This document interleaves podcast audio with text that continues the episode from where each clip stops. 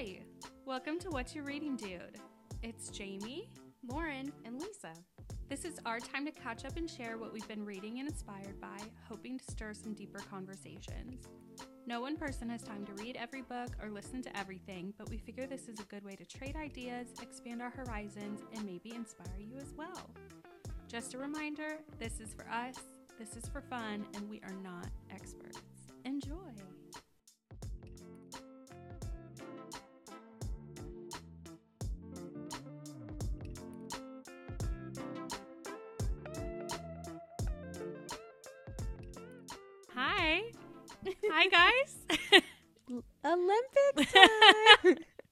I can't stop singing the music in my head. I won't do it for Oh, copyright wait. reasons, Yeah. but Wait, can you actually do it though? And then I'll And then just cut it out because I forget. yeah. okay, when I was thinking Olympic song, like for some reason the theme song to Star Wars kept playing in my head. I'm like, I know that's not it. So like, I need similar. you to, to tell me what it is. Okay. Just a couple hums, you know, is probably Just a fine. couple. yeah, whatever. But We're you not know, that good.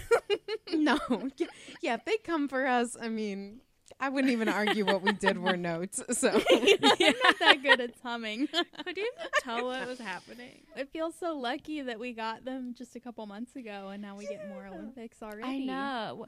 Oh, I I can. love it. Fun fact. Well, you guys might have known this already, but I didn't. When I was doing research for my thing, I'll talk about later. So they used to have summer and winter Olympics back to back. It used to be winter Olympics, and then so like it would have been. Let's use this year's example: Winter Olympics in like February. And then Summer Olympics would be in July until like That the. I think it was like 1992 was the first time. 92 or 94 was the first time they were separate. It's funny to me. Every time I've done like more research into the Olympics, it's funny to realize like how recently they have been like as standardized as they Yeah. are now. Like Yeah. every four years, every like two years alternating. Like they're when I was doing research into my thing too, it's like oh the Olympics aren't really that old. And, And- the sports too. I mean, like Yeah. snowboarding started what in the '92 or '94 games, mm-hmm. and you know they just added skateboarding last year, and so it's cool to see sports being added. Last year was really the fir- first year I noticed this Summer Olympics because I feel like maybe I just either wasn't paying attention during the old Olympics, but I feel like they really like made a big deal about saying like we have like eight new sports guys, like let's go. I don't know. It was fun. Yeah. I think it's because we're 90s babies. And a lot of these changes were happening when we were literal infants or not even thought of yet. So yeah. it's weird to think of the Olympics as like not. I don't know. I always saw it as this like this never changing institution. And it's like, oh, it's only like a 100 years old. And like they change things literally every year. Well, and we like learn in school about the like Greek Olympics. Oh, and, yeah. like it's been going since then every four years. yep. That's definitely my impression. yeah, and they're like have been full decades where just like nothing has happened, and then they bring it back. I remember like in middle school going to a friend's house to like watch the opening ceremonies like in their Mhm. basement. And that's like the first time I Oh. remember just like being so excited about it, like seeing all the countries and I'm like, wow, this is amazing. I remember I used to really like ice skating when I was in elementary school. I was like super into like Mhm. Tara Lipinski, Michelle Kwan, Kristi Oh, Yamaguchi. Yes. But then the first opening ceremony I remember watching, I think was Yeah. uh, Athens in 2000. I was like, wow, this is like really cool. and the, you know, the performances have just gotten better and better since then. And they just blow my mind. Like the 2008 Beijing Olympic opening Yeah. ceremony. Yeah. Whoa. I remember where I was when I watched that one. yeah, that's like the first one I really remember like watching it and being like, this is really unique. And well, because we talked about it for probably weeks after. Oh yeah. I mean, just the sheer number of people in that performance was Yeah. like God. headline worthy. Oh, but I feel like my family would treat it almost like the Super Bowl in terms of like snack quality, and that's how you knew it was a big deal. Oh, oh yeah, you get the pigs in the blanket, the chips. I might have like, to get do ready. that this year. Wow, we have not done that. No, we should though. I think I was watching the opening ceremony for last summer by myself on my phone, and I was like, "This is not On the your same." phone? Like, or maybe it was on that's so TV. I can't remember, but like I was kind of just half-heartedly watching it. I think I I was listening to something today about this, like because the U.S. broadcasts the Olympics in such an interesting way. But I think like, especially for us on the West Coast, like the U.S. does like the prime time thing, and they like delay everything until like it's prime time for us. but then on the West Coast, it's like 4 p.m. and like we're all still working. So I think I think it was airing like while we were at work. and so I oh. It I think was, that's why I was watching it on my phone too. And then for I think we were busy or something. Like we just it wasn't like an evening event because it was happening at such a weird time. yeah. Maybe we change that this year. it's February. We need things to do. Yeah. Do you all have favorite winter sports you want to watch? Always ice skating. Oh, Always. yeah. Every single one. Apart from that obvious answer, I think I have no idea. all of them. I plan on watching all, of them. because I have to record them this year because I um won't be near TV for like most of it. I do really like most of them. I really like the snowboarding is fun, like the half pipe and whatever the like trick Mhm. trick ones. Tricks. I know. yeah. Um, I I, got real into tricks. that. Yeah, I got real into that last winter. Ice skating, of course. Curling's always fun. Mhm. I don't know. I like just like stumbling upon some that I like don't know as well. Like Yeah. the the like archery skiing. I don't remember what it's called. Yeah, I Damn. know someone who does that, and I've always had questions for them. So excited to yeah. watch those Olympics and find out what the hell Love that a snow sport.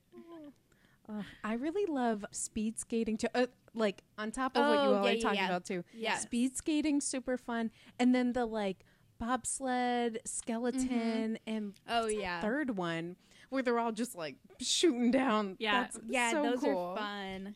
High intensity. I you get know? yeah, I get real into it. It's I mean, who knows what'll happen this time, but it's fun to like go to a bar and watch the Olympics like like any other sports Yeah. team. Like just like get into it. It's so much fun. especially like primetime coverage. So Yeah. Like NBC Sports, like it, it's great that they have so many different sports that you can kind of check in and out. But I remember last year in the Summer Olympics, it was kind of odd. Like I kept coming into events when there was a break, and I, you know, like I just wasn't doing a great job of kind of sequencing that, and it made me really appreciate that primetime footage where they're like, okay, they're taking a break, so we're moving on to the next mm-hmm. event here, and you're like, Yeah. yeah, nonstop entertainment. Yeah. I always like the prime time too, but I've heard a lot of critiques of it. I think especially when the games are like going on in a different part of the world and they're like acting like this is live and it happened like 12 Right. hours ago and So true. everyone knows like what's already like, happened. Actually, that happened at midnight, but we'll just pretend. Very Yeah. valid critique. I do like the like highlights reel though. I always like knowing the medal counts. Oh man. Well, I guess in the spirit of the Olympics, obviously there's a lot of controversy and scandal going on. We're not talking about any of that today. We are talking about fun things, random history about sports, random things about sports. We got you, okay? we have it all. And so to kick things off, we're going to talk about compulsory figures. What is that? So- I don't know. you tell me.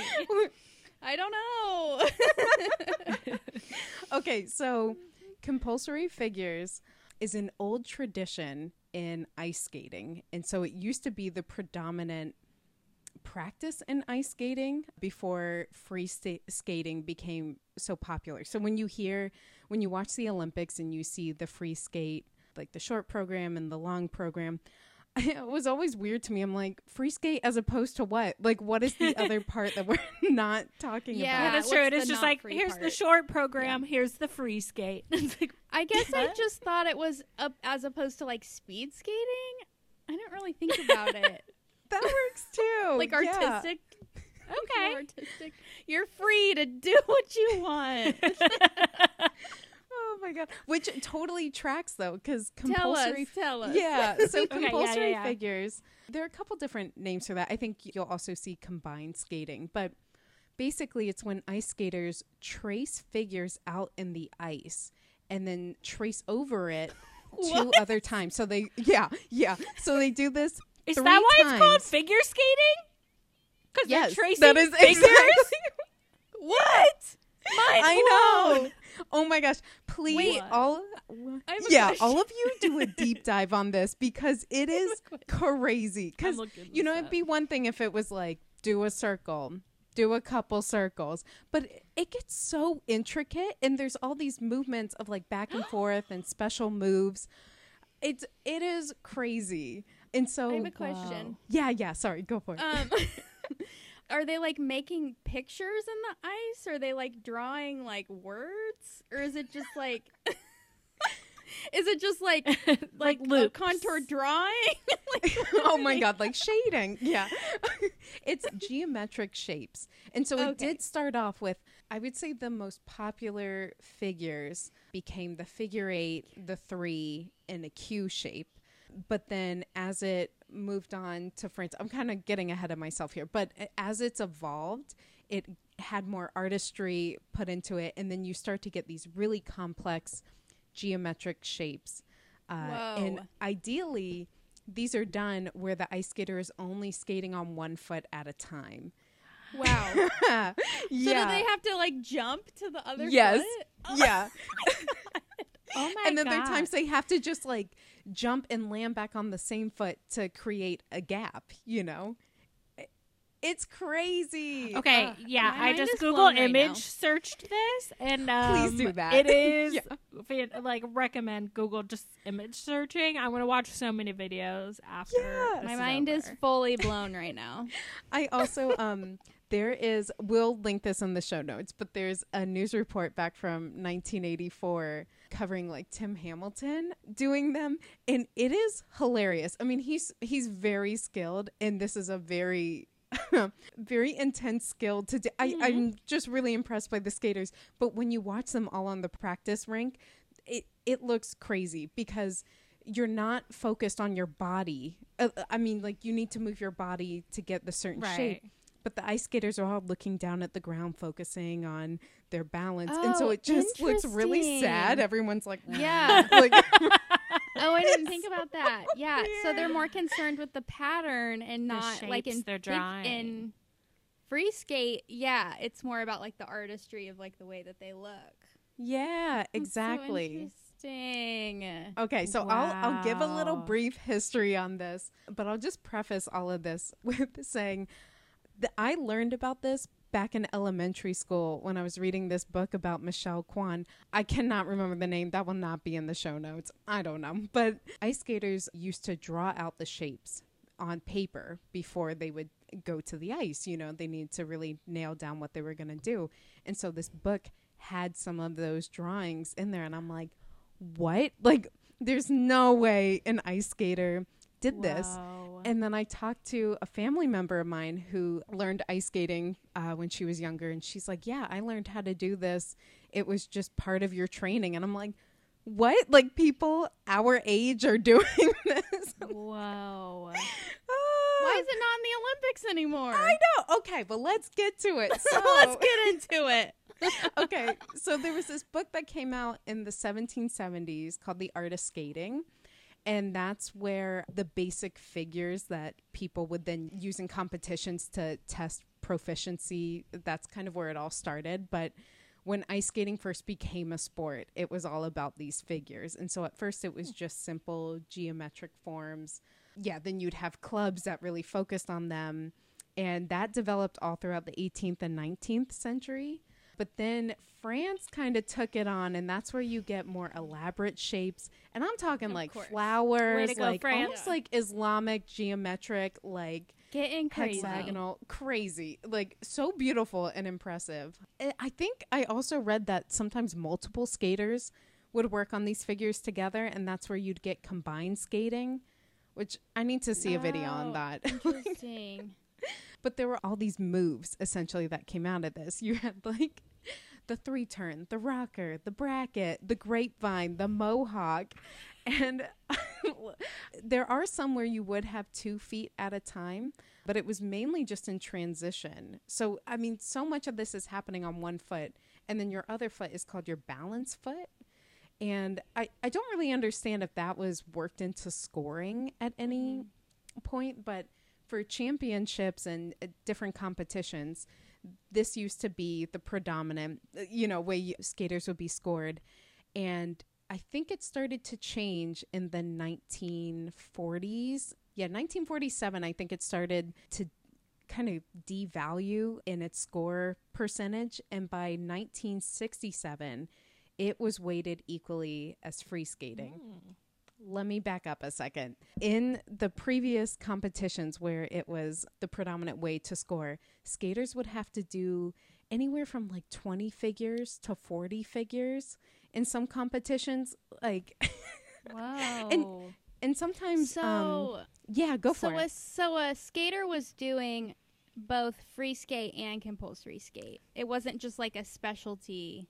compulsory skate at first and then i forgot exactly when this came in but then it started there started to be a four minute free skating routine and i think Okay. that that might have been in the early 1900s They're doing, but they're Um, doing like both, both parts. yeah kind of like long bas- and short. Like everyone does both parts. Yeah, exactly. And I think that mainly came to be because when it evolved in France and became more artistic, there was also a bigger emphasis put on your body movement and the grace that you had Sure. when you were making those shapes. And I think that evolved into the free skate portion. So yeah, you're right. There there Mm. was like a 4 minute part Wow. but then in 1967, I I don't know how long the free skate routine was at that point, but it became equally weighted to the compulsory figure portion, and that was mainly because what I read was that there were critiques that there were skaters getting unbalanced scores. So they would do really well in compulsory figures and not well in the free skate or relatively Yeah. not as well and they would still win out. And so they were trying to level the playing field.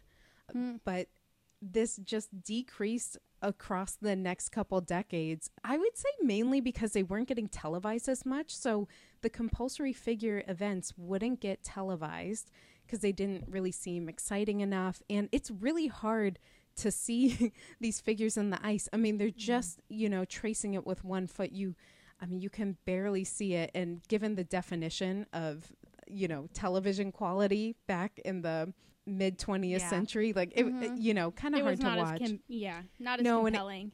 yeah. And it looked kind of, you know, like slalom, like just like skaters, like kind of focusing on the ground and making like really calm movements. So it wasn't televised as much.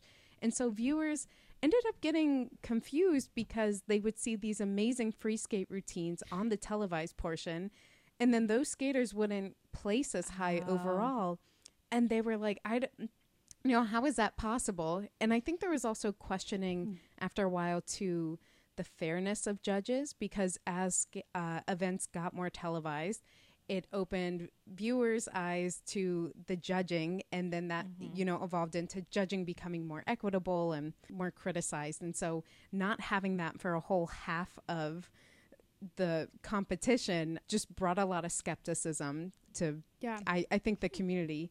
And so it that's just interesting. Yeah. So between like 67 and uh, the 80s up into 1990, you just saw it progressively become less and less important in the scoring for the competition. And you would have to do less figures. By I think the 1980s, you only had to do three.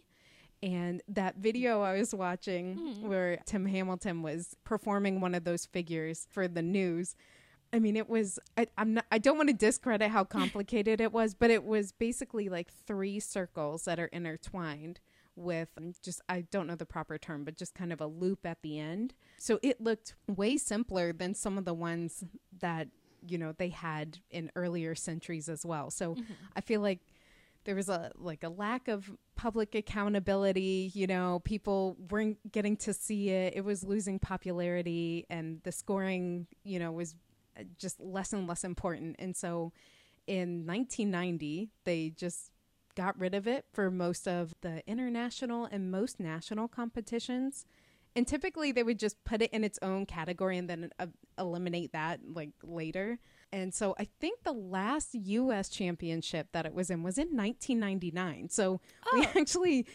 did live through part of that. But at that point, it, it was so unpopular because if it's not important in competitions, you're not going to Yeah. practice it. And then ice rinks weren't allowing skaters the time to work on that because I think that took a lot of time to get that muscle memory in. So mm-hmm. it's kind of fallen i mean it's it's no longer in the olympics it's fallen out of popularity but people still argue that it's important for beginners to learn those basic steps and control because you're i mean you're judged on your balance your flow the Yeah. edge you know all these really important things for skating so That's Yeah. really interesting. I think it would be cool. I mean, I'm not a part of the figure skating community, so they won't listen to what I say. But I think it would be really cool if they could bring it back, kind of like they how they still have artistic gymnastics and rhythmic gymnastics. It would be cool if they could like add it to the competitions as like a here's a side option that Yeah, you can like, definitely do if you want to. You know, It should be like a different specialty, not like every skater has to do both, and then it's like, well, I'm good at this one, but not this one, or whatever. Like yeah maybe some skaters just want to do compulsory skating, and that can be its own like side thing. well, I just want to watch them do it. yeah Yeah, and just given how ice skating has risen in competitiveness and the level of skill has uh, you know increased so much even in our lifetimes. If that was still an event in the olympics today i mean we would be seeing some crazy shapes happening Yeah. you know because the spirit of competition you just keep upping each other. Yeah i It think it'd be really cool to see.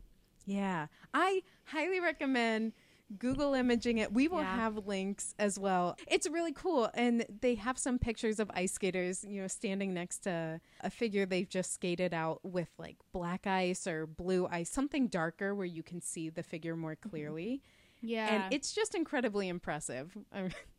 Yeah.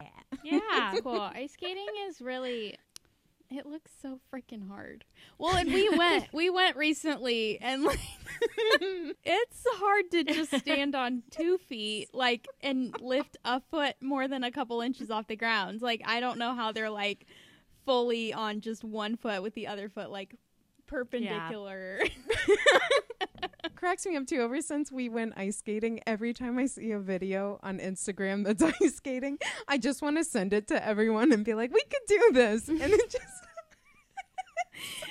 Oh, absurd how athletic that sport is. That was yeah, that was like the big joke. I was like, I'm gonna take lessons and I'm gonna be like, doing all these flips. Meanwhile, I'm just like shuffling around.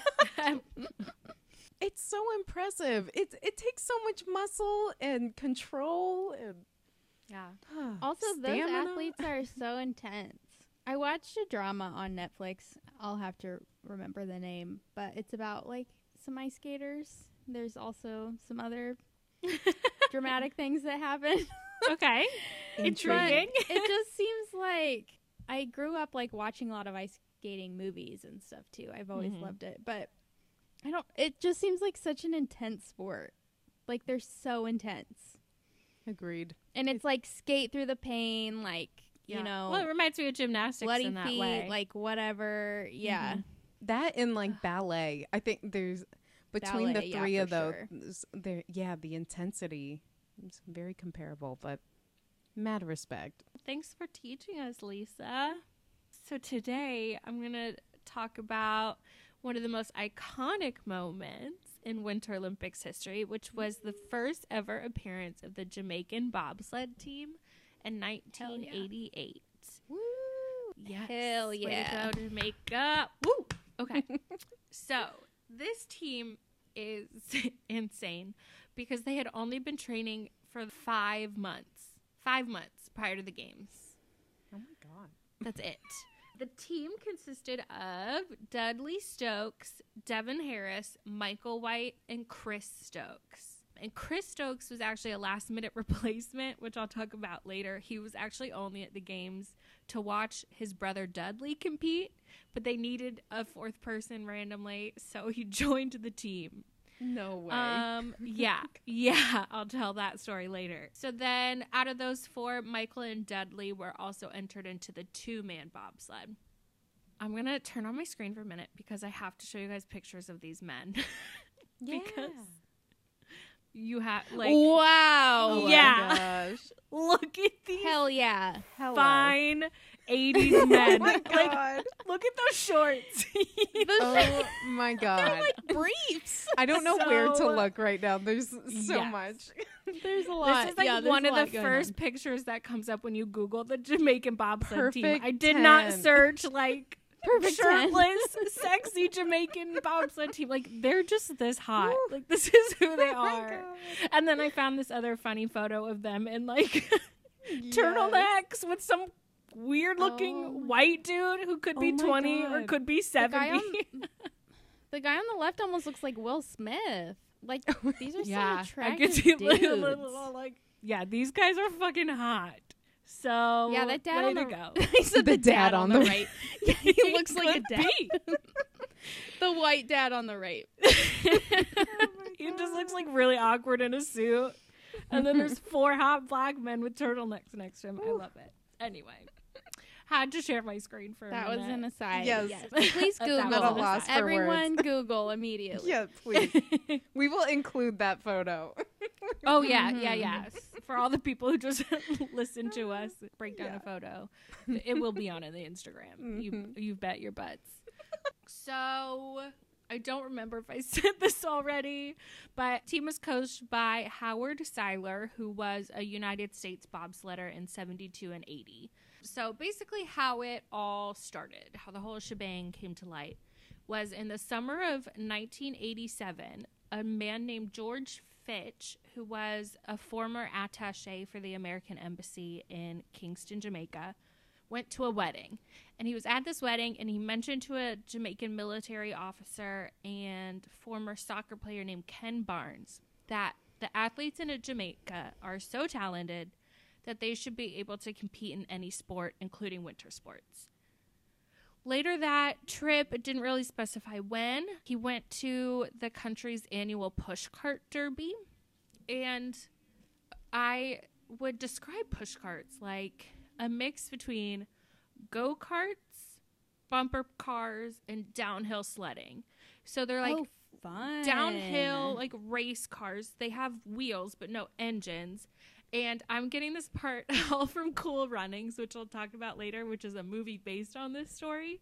But in mm-hmm. the movie, like children were like laying on the front of these sleds and helping like direct it while there was an adult in the back like steering and pushing the cart and using their feet like they would like a razor scooter Oh my that's god. That's just it's another reason you need to watch cool runnings which i'll talk about because it was a very funny scene and you can tell what the hell i'm talking about with a push cart but fitch and his friend william maloney like two white american rich men thought that the carts looked like bobsleds and fitch had this great idea that the nation's sprinters because there are so many talented sprinters in jamaica would do fantastic pushing or like it would translate really well into bobsled.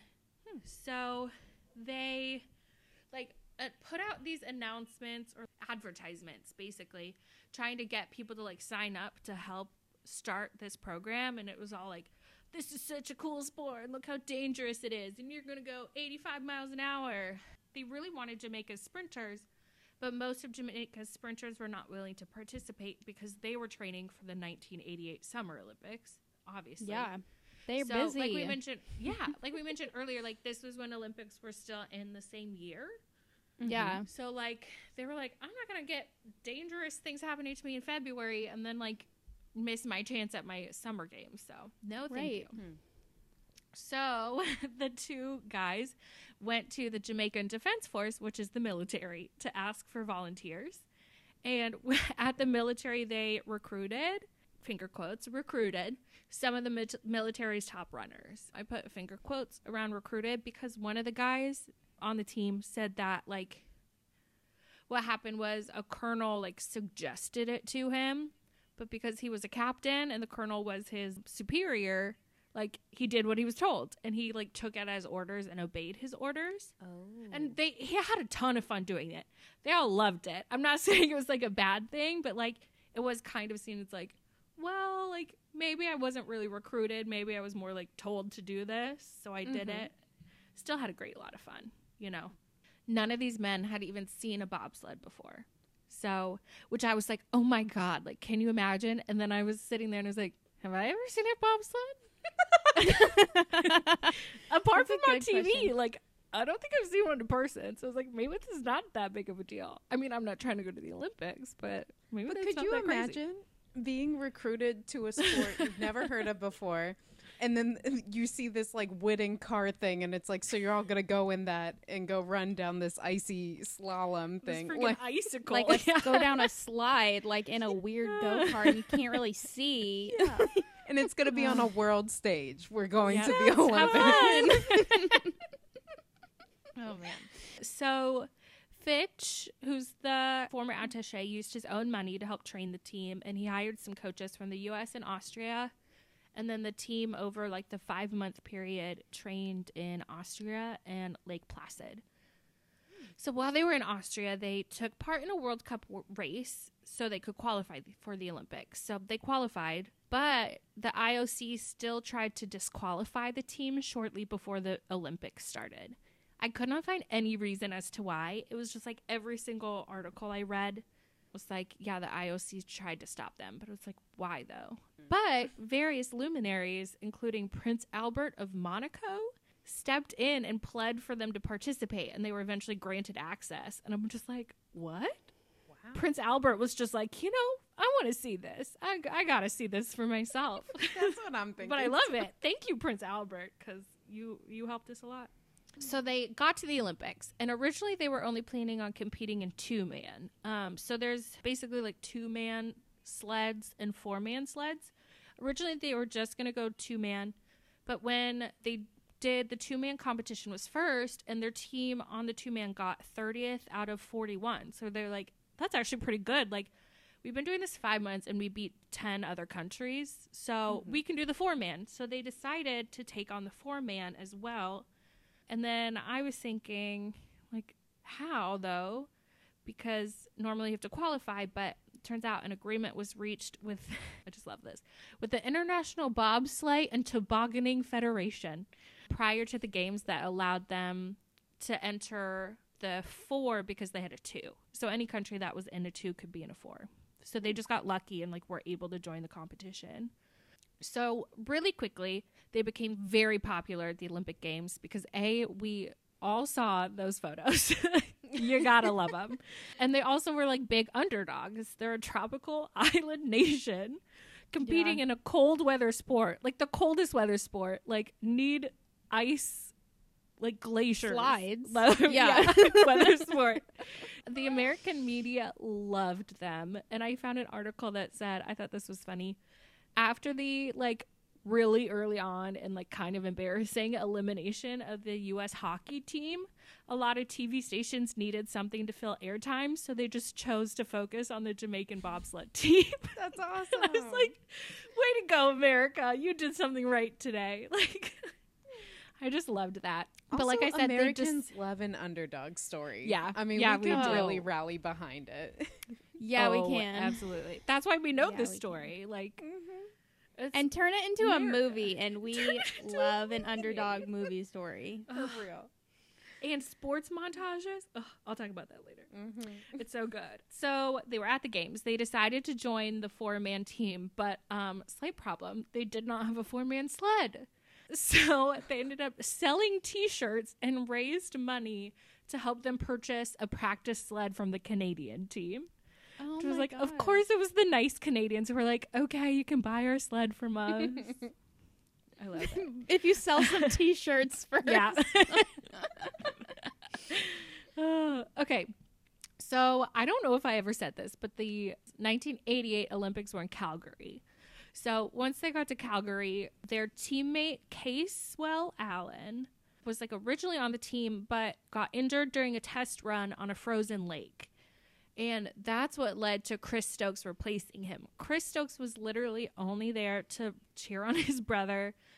And they had three days before the competition to teach Stokes everything they knew about pushing and bobsledding. He had never been in one before, three days to learn. Wow. What the hell, guys? Um, I'm so impressed. I know. I And think then I, I could read do it. How I think I could do it. I think it could do. this is the cutest part that Chris Stokes actually like now is the head of the Jamaican Bobsled Federation. Like runs everything. And it's like, oh my god. He really loved it. it's so cute. Okay, I don't know if that's still the way it works, but the way the bobsleigh worked in the 1988 Olympics was each team had four runs. So each team goes down the slidey slide four times, and it's I think it's like an average of the times like wins. So their first run did not go well because when Dudley jumped into the sleigh, the push bar broke and it just somehow like slowed down their sled or something. So I think they ended up getting like third to last or second to last. Like didn't do too well. The second attempt also was not good because Mike White when he was like jumping in, they like all coordinatedly jump in the cart. He struggled to sit down and he was like fully standing up even like around the first corner. So it took him like 15 seconds to sit down instead of 3. So they didn't do that well on the second round. And then the third run, the team crashed after turn 9 and slid on their heads for a super long time. I'm going to show you guys a video. It's like super scary. We'll link the video on the show notes or post it somewhere, but like recommend you looking it up. It looks terrifying, but full disclosure, they're all okay. They like all stood up a few seconds later. So no one was hurt badly, but I need to show you this. This one's really cute because this is Devon something or another. So he like talks through, and it's some weird thing the Olympic Channel has where they like commentate over their own runs. So oh. Devon, I think, is that guy right there, and he's like, you know, pretending he's a commentator. Hmm. So this is the third run. This is the run. You can see they like run, push it, and then how I'll have to jump in really quickly and sit down and like close those bar things. And then now they just get really tight and go around turns. Mm-hmm. And then they keep like going around slide. turns. Do, do, do, Oh my God, do, they're do, flying. do, do. They're going 85 miles an hour Oh my god. when they tur- when they Oh fall, which is like right here. Yeah, 85? That's insane. Look. Oh my God. Oh, fuck. just wait. It's still going. It's still going. They're going They're still around on like side. they go around like six turns on their fucking heads like that. It's still going. Yeah, like their heads are being banged around because Yep. they're on their sides. There's and no- then literally this nothing is an you awful do. view coming up right here. It's like, look at that guy's head. Oh my Oh. god. as he goes dragging around the corner. So I like mean, that that is how multiple tones. intense. Yeah, we'll post that video so you can watch it. But like I said, it looks awful. They all were totally fine. The guy at the end said like, "Don't worry about them. All they have is some like a couple bruised egos or something like that." I thought it was funny. Like, at least we know their safety gear works.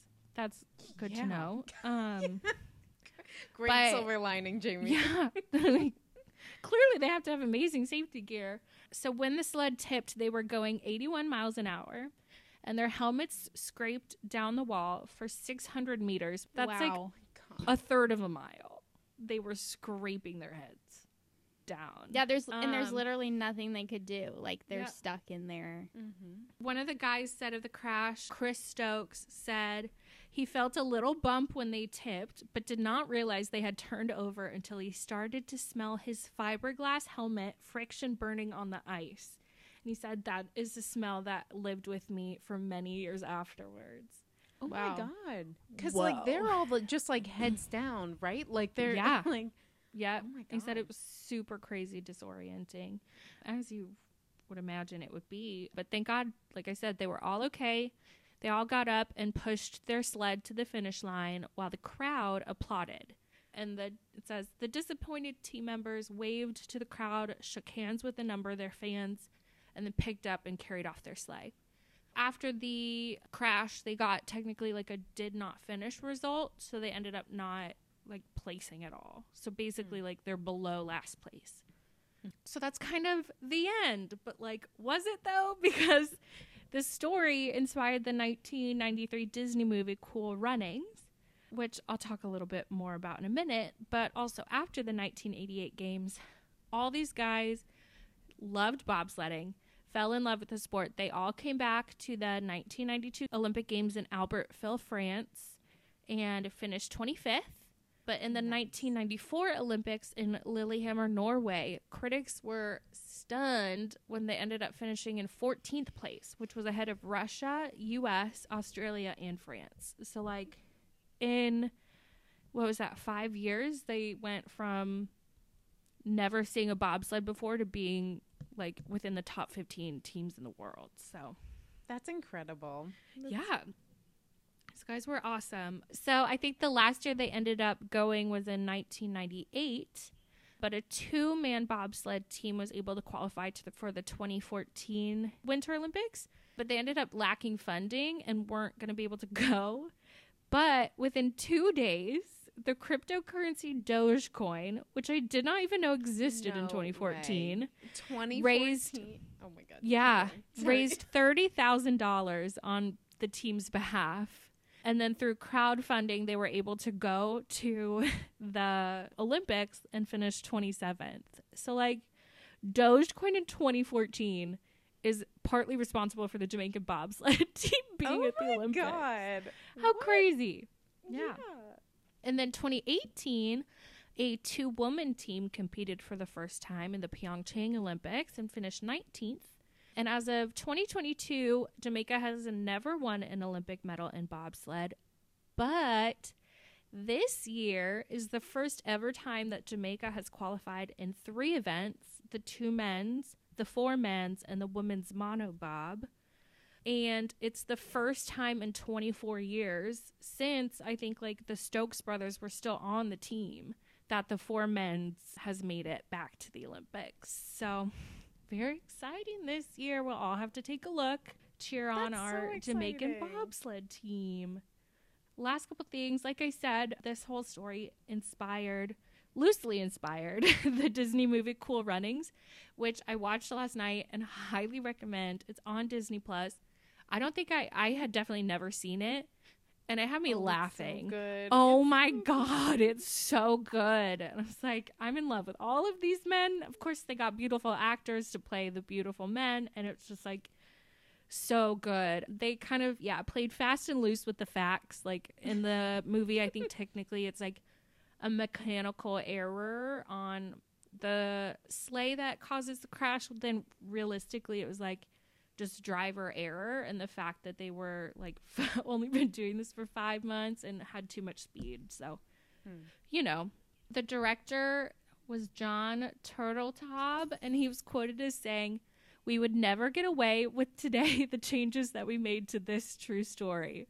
But the feeling is the same, the tone is the same, the ambition is the same, the absurdity is the same, and the main key events are the same. So, you know, it's a lot of oh. like the whole like story on how they got to creating the Olympic team is all BS, but like once you get to the Olympics they even like used some actual footage. Love the movie. It was so many like montages of people getting good at sports and so many horrendously ugly and awesome 90s sweaters and like really cute like Jamaican pride and black pride and like you know 1993 when this movie came out and the most dramatic slow clap that I think I've ever heard in my life. It like made me burst out laughing. so I was like, this is the most intense slow clap I've ever seen. But yeah, it's great movie, great true story. exciting Winter Olympics things. That was awesome. I definitely want to go watch Cool Runnings now. Um, You have to. Oh my yeah. god. I was Also- laughing so hard. Yeah, I, I haven't watched it since I was a kid, so I need to see how it holds up. But I can't wait to check them out in the Olympics. And can we come back to monobob for a second? Yeah, so you can do one person. I guess. I want to do that. That's awesome. Lisa the monobob. monobob. So I researched the history of curling for this episode. Yay! I feel like curling has a resurgence every time the Olympics comes around. I don't know if do you guys know like what the rules are for curling? I feel like I have to re I have to like refresh my memory every time. I just all I feel like it's like ice bocce with like yeah with Yeah. brooms. That's exactly what I remember of it too. It's like giant ice bocce or like a shuffleboard. shuffleboard. Sign me up. yeah, it's it's such a funny one. I like it though. I really like the American team because they look like a bunch of frat dads, like a bunch of dads who used to be in frats who really enjoy yard games. And like the air, the event was open, and they were like, "Yeah, okay, yeah. They're love cute. And then all the other countries have like really intense like athletes playing curling and then you've got like America's like frat dads. like you can just imagine them having like a beer in their hand. Amazing. I can go through the rules really quick as a refresher. yeah, Yeah. please. It's obviously it's an Olympic sport. Each player slides stones on a sheet of ice, which is called the pitch, I think. And at the at each end there are four concentric circles, and so they're like playing towards one end. There are two teams with four players, and they take turns sliding like these huge granite rocks that they call stones, like towards the bullseye, basically, which is called the house. And then the circular, the like the middle of it, call, is called the button. So they're trying to get as close to the Oh. button as possible. and then the scoring works that like they each throw eight stones like in a round. So each person throws twice and they alternate between teams and then whoever gets it closest to the middle wins that round and then they get multiple points if like they have other stones like close to the center without like the other team being closer. Hmm. So like if you have your closest one is like close to the middle and then you have another one kind of close to that, Yeah. you'd get 2 points if like the other team has one like kind of further out than that. if that makes any Okay. sense. It's hard to explain like without a diagram. but it, it it, gets though. it gets kind of intense sometimes like with measuring and stuff. It's kind of like in football when they like bring the measuring tape out like they're like Yeah, okay, which one's closer? We have to measure.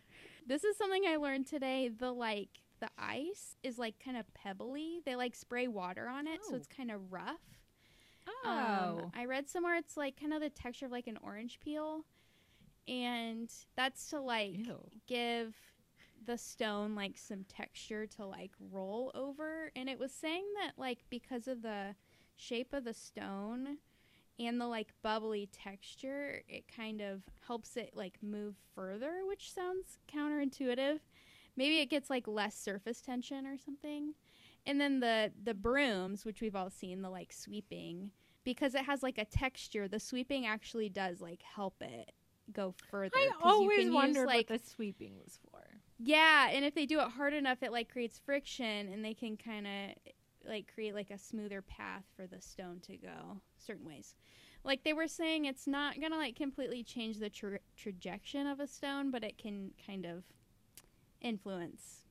How far it goes. Interesting. Mm-hmm. Yeah, I think it was saying it can go up to like six feet further if like a sweeper is doing a good job. Hey, that could be everything at the Olympics. Six, Uh, six feet's a be- lot. Mhm. Yeah. And then obviously they're trying to get as many like the most points wins and there are either 8 to 10 rounds. And then into the like history, obviously with most things there's not like a clear Mhm. founding moment, Yeah.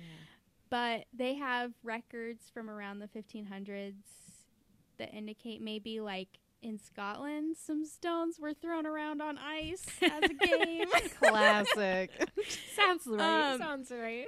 and then it and then it was saying they found some paintings from a 16th century Flemish artist called Peter Bruegel who like painted some scenes of people like throwing stones on ice. I looked at them and I was like, that looks questionable to me. it's like I see no ice. there were like people on ice. I was like, I see stones, but that's not really indicating to me that they're like playing a game with stones. But you know, I'm no historian. yeah, I mean, like throwing stones on ice just feels like a human tradition. You're like, look at that Yeah, ice. I mean, bat." We're all just like throwing stones around, aren't we? this is a fun fact. The world's oldest curling stone and the world's old- oldest football are kept in the same museum in Stirling, Scotland, I think. Wow. Cool. Yes. Sources seem to indicate that it was started like in Scotland, maybe like in the Netherlands. It makes sense to me that it would start like in a cold northern European climate. They're saying it, it's really similar to bocce and shuffleboard and like other games like this that were kind of developed in this similar area. Maybe this was like a winter version.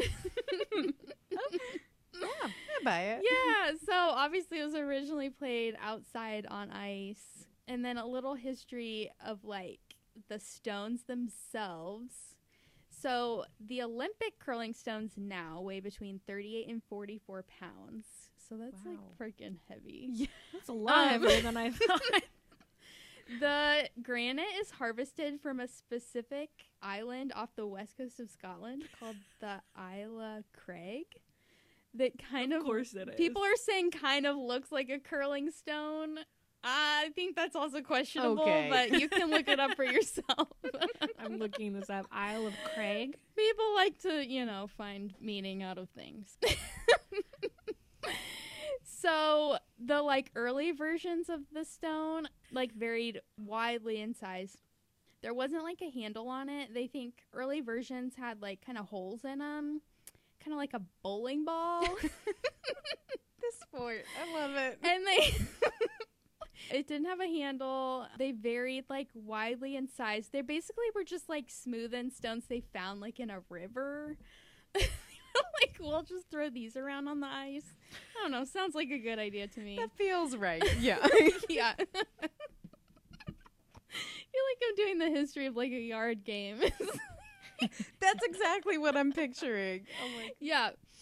Yeah, eventually like people started like throwing some iron on the top and that made a handle For in fairness. the 1600s. yeah. Around the 1800s, it became like a more circular granite stone and then it was standardized to the like mm. Olympic standard in the 1900s. I like the idea them just like throwing bowling balls around on Yep. ice. Like, what is happening? And someone's like, we gotta You must standardize really this. trust that ice. Yeah. You're like, Yeah, put a freaking bowling ball on it. a really interesting sport. so different than all the other sports of the Olympics.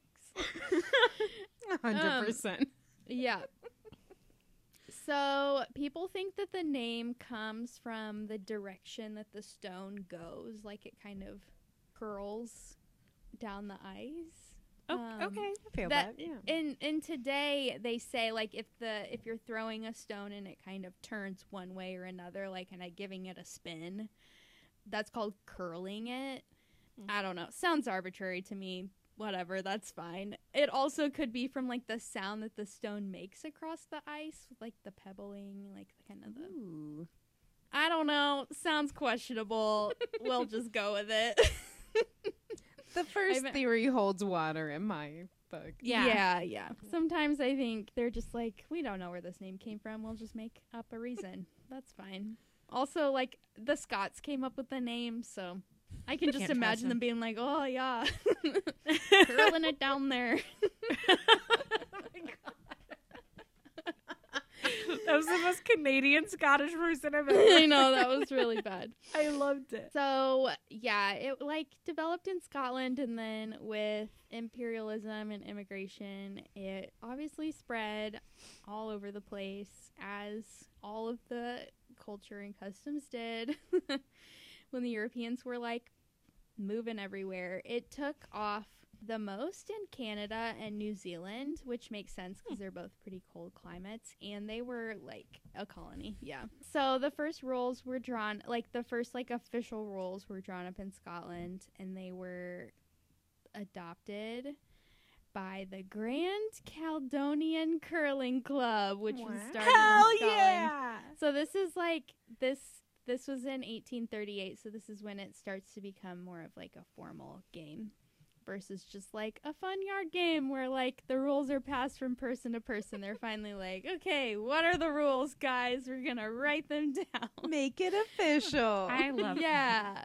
This was a really funny story. 4 years later, so that was in 1838, so in like 1842, they bring a demonstration to Queen Victoria, and I don't really know how they did this. I guess they like brought some like modified version that was not on ice to the palace to show Queen Victoria, and they're like, "Look what we can do."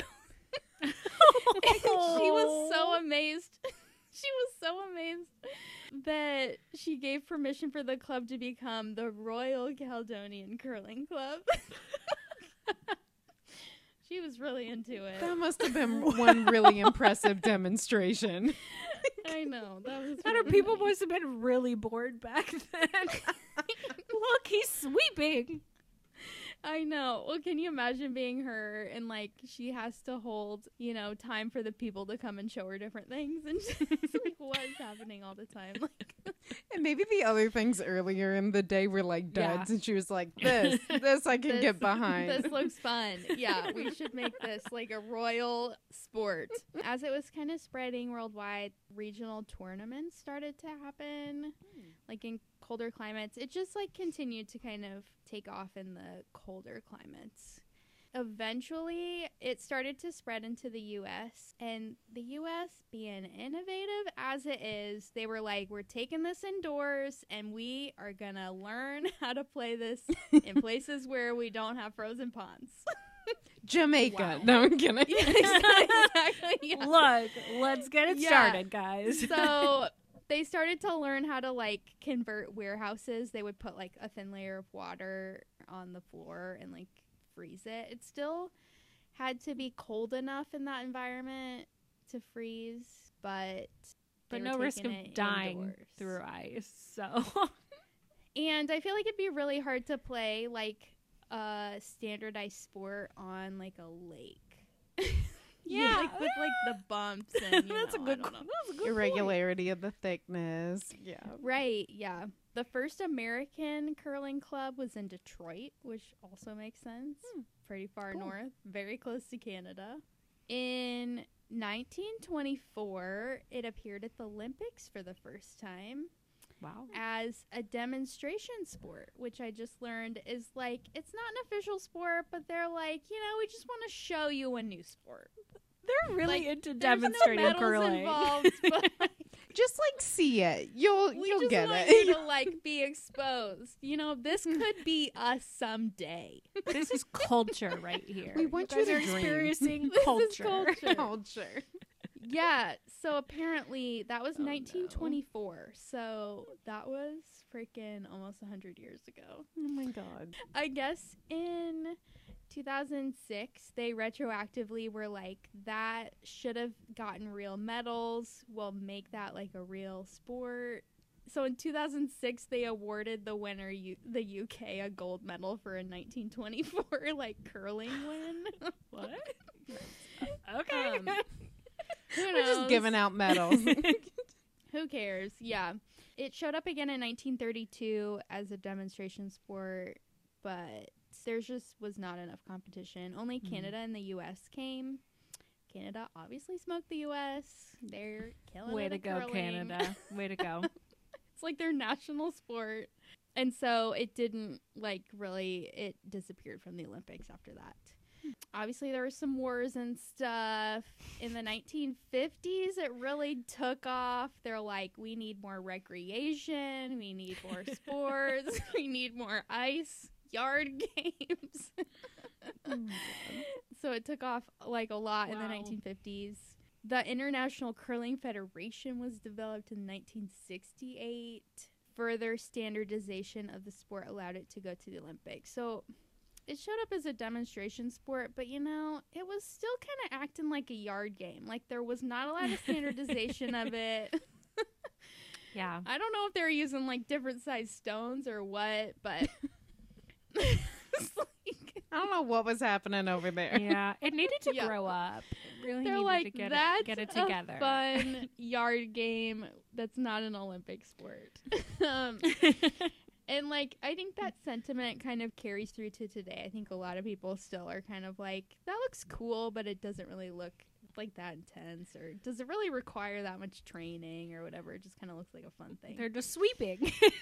yeah, I mean, I think it's probably pretty hard. I've never tried it personally, but well, I didn't realize I the don't stone think- is 40 pounds. I don't think that I don't would be think I easy. could get that stone all the way down there. and the Um, precision needed, you know? I don't- definitely. yeah. I thought this was really interesting. So, like, since it was in that first Olympics, 1924, till it arrived in the Olympics as a sport, it went through like a series of changes to make it become more standardized. So, there was like the invention of artificial ice. So, it was no longer just like frozen water like with all kind of ice skating rinks and stuff they learned how to like refrigerate ice to like make it super smooth and like oh, yeah. make it really standard like you know what you're gonna get every time Pretty the push- amazing when you think about it. It It is. is.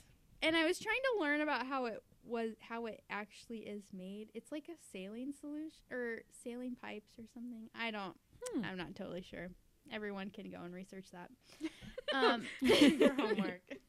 Yeah, so the brooms used to be just like straw broom. What are they? That you just have in your house. Obviously now they're more of like a side, like a push broom, and then the bristles are synthetic something. I'm not sure. You used to like stand on a pedestal and throw the rock down towards the end? What? because it, the the like the pitch the like field used to be a lot shorter. At some point i think like in the 30s some young dude was like what if we like push off and like slide it? So they used to be like throwing it kind of like a bowling ball oh And then they, like- this like young bro was like let's do it another way and all the old dads were like uh huh that's not how we played it all these years yeah but the ice won't break. Like, yeah. Right. and the podcast I was listening to was kind of interesting. They're like, well, normally like changes in sports are not really well received because, you know, sports Change. ballers really like to do things the way they've always been done. yes. But- tradition. But the guy, yeah, the guy who was talking, and I'll link all the things I listened to, but he was like, I think maybe they were more receptive to it because it was typically like a kind of an older generation sport. And this kind of young guy came in with like an innovation. They're like, kind of introducing more like accuracy and precision into the sport and they're like maybe this will like open it up to a new crowd Like, oh, yeah. Younger bros. Way to go. yeah, so they developed that kind of like wedge thing that they put their back foot on to like push off of. And then the mm. hog line, they can't pass. They have to like let go of the stone when they're sliding it. Before that line, they can't like pass it. Otherwise, they could like yeah. slide all the way to the end of the thing. Yeah. So that was interesting. It's also just really funny to think about them throwing like bowling balls again. Yeah. towards the end. Definitely. Oh God, dangerous. I just feel like th- the ice would crack immediately, and if you it's didn't go in the pounds and you're just chucking it. Oh, Yeah. I know. It's interesting. I could see the ice rinks so- just being like, yeah, let's change to this more innovative solution. Push- let's not throw them. Let's push them. Yeah. We'll be gentler. I think all of those like kind of different things working together kind of brought it back to on the table as to be considered for the Olympic Games. Mm-hmm. The curling federation was kind of pushing for it to be an Olympic sport, but I think all of these like innovations made it seem more like a like a sport. Mm. yeah. So in 1988, it came back as a demonstration sport. The host country, Canada, was like, I guess the host country can pick a sport to demonstrate. They're like, you know, maybe we could bring this someday. And Canada was like, we're going to show you curling again because we want this to be a sport because we're really good at it. then that was in 1988. And then in 1992, the International Olympic Committee granted official medal status to the women's and men's curling. And they said curling could be an official sport in the Olympic Winter Games in 2002. But if they wanted to bring it in 1998, they could. And so it arrived in 1988 as an official Yeah. Olympic sport for the men's and women's curling team, where eight teams came. And then in 2002, the Salt Lake City Winter Games, 10 teams came, which was not that long ago. 20 years. And then mixed doubles. So that's normally it's like four people on a team, all the same sex. They brought mixed doubles, which is only two people on a team, one male and one female in 2018. Recently, like kind of starting in 2007 and then really in Beijing with the Winter Olympics in 2014, curling has become more popular in Asian cultures. And so you're seeing more of like the Asian team show up, which is kind hmm. of cool. Cool. I didn't read too much into this, but I think the Curling Federation is trying to bring curling to like countries that are not wealthy enough to have like an ice skating rink. So they're hmm. currently developing something called floor curling, which can be played kind of like on a gym floor, maybe. That's fun. So I don't like really know what that looks shuffleboard, like. but like Whoa. yeah. But I think the stones like are on wheels and there's not really any sweeping What? involved. But I think they're currently like trying to develop it like in Africa and they're like, "We want you to play curling too." But it's kind of cool. They're trying to like make it more equitable. I don't know. I can just I imagine a bunch of like dads showing up and like, we love the sport curling. She doesn't like curling. You'll Um, love it. Like, But it is interesting. It's traditionally like kind of like with the bobsled story you told. Like it's traditionally a very like Nordic sport, um, and Canada always does well. And like a lot of countries that like snow is snow and ice are common, or wealthier nations that can have like indoor ice Yeah. facilities. Mm. So it's interesting to think about how it could be brought to places hmm. where that's not as common. I yeah, it's definitely two sided because it's great to extend that to other countries. But the other side of that too is like when countries get pushed to start having things that their country can't necessarily afford. You know, I don't, definitely. I don't, yeah, I'm not super well versed in that, but.